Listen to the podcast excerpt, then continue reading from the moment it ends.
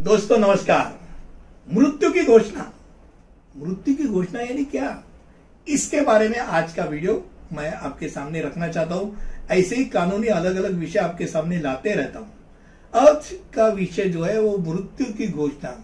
मृत्यु की घोषणा यानी मरने की घोषणा। और ये कानूनी अवधारणा है जिसके प्रभावित आप जो मरने वाला आदमी है, वो मरने वाला आदमी मृत्यु की परिस्थितियों को समझाते हुए बताता है। इसको डाइंग डिक्लेरेशन बोलते हैं। इसका अर्थ यह है कि मैं, मेरा मृत्यु हो रहा है, कि होने जा रहा है, उसका कारण क्या है? क्या परिस्थिति है? वो दूसरे को समझाता है कि भाई, इस कारण मेरा मृत्यु होने जा रहा है क्या हो रहा है।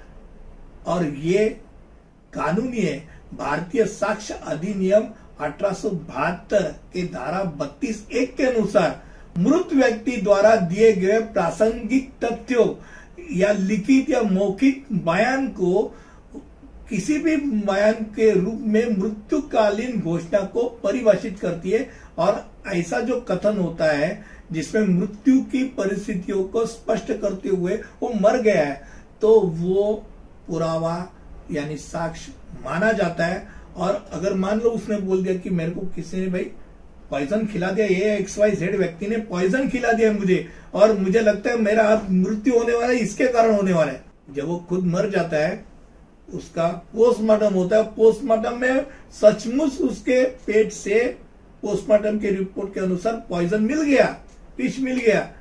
तो उसने किसका नाम लिया? उसको तो अंदर जाना ही जाना है। उसको अंदर जाना ही जाना इतना याद रखे क्योंकि वो मृत्यु की घोषणा है। मृत्यु की घोषणा की साक्ष तभी स्वीकार्य होगी जब बयान देने वाला व्यक्ति की मृत्यु हो। अगर मृत्यु नहीं हुई तो भाई तू ज़िंदा है ना? तू ज़िंदा है तो बता कि भाई किसने तेरे को मारने की कोशिश की है? तेरी मृत्यु की कोशिश किसने की? उसके ऊपर तुम मुकदमा कर सकते है। पर अगर वो मृत्यु हो गया तो उसका कथन साक्ष्य अधिनियम की धारा थर्टी टू वन के दायरे में नहीं आएगा अगर वो जीवित है तो। अगर जीवित नहीं है तो हंड्रेड परसेंट आएगा, क्योंकि ऐसा अपने भारतीय संस्कृति में नहीं, सभी के संस्कृति में माना जाता है कि जिनके सामने मृत्यु खड़ा है, मैं मृत्यु पाने वाला हूँ तो मृत्यु खड़ा है, तब वो आदमी झूठ नहीं बोलता। मरने के द्वार पे खड़ा, वो झूठ नहीं बोलता, तब उसका जो घोषणा होती है, वो घोषणे की धारणा विश्वसनीय और भरोसेमंद माना जाता है और वो भरोसेमंद सबूत माना जाता है। यानी ये बहुत अहम बात है। अब मृत्युकालिक बयान और मृत्युकालिक जो बयान रहता है, उसमें दो चीज़ रहती है। एक मैजिस्ट्रेट के सामने उसने अगर बता दिया है तो डाइंग डिपोजिशन है। भाई, और परफेक्ट हो गया। पर नहीं, मैजिस्ट्रेट मिल गया। भाई, उसने अपने वकील या मित्र या पंच किसी के सामने बता दिया। क्योंकि उसके पास कुछ वक्त नहीं रहता भाई कितने देर तक मैं रुकू, मैं ज़िंदा रह सकता हूँ। तब उसने जो दिया हुआ बयान और डाइंग डिक्लेरेशन के रूप में वो माना जाता है।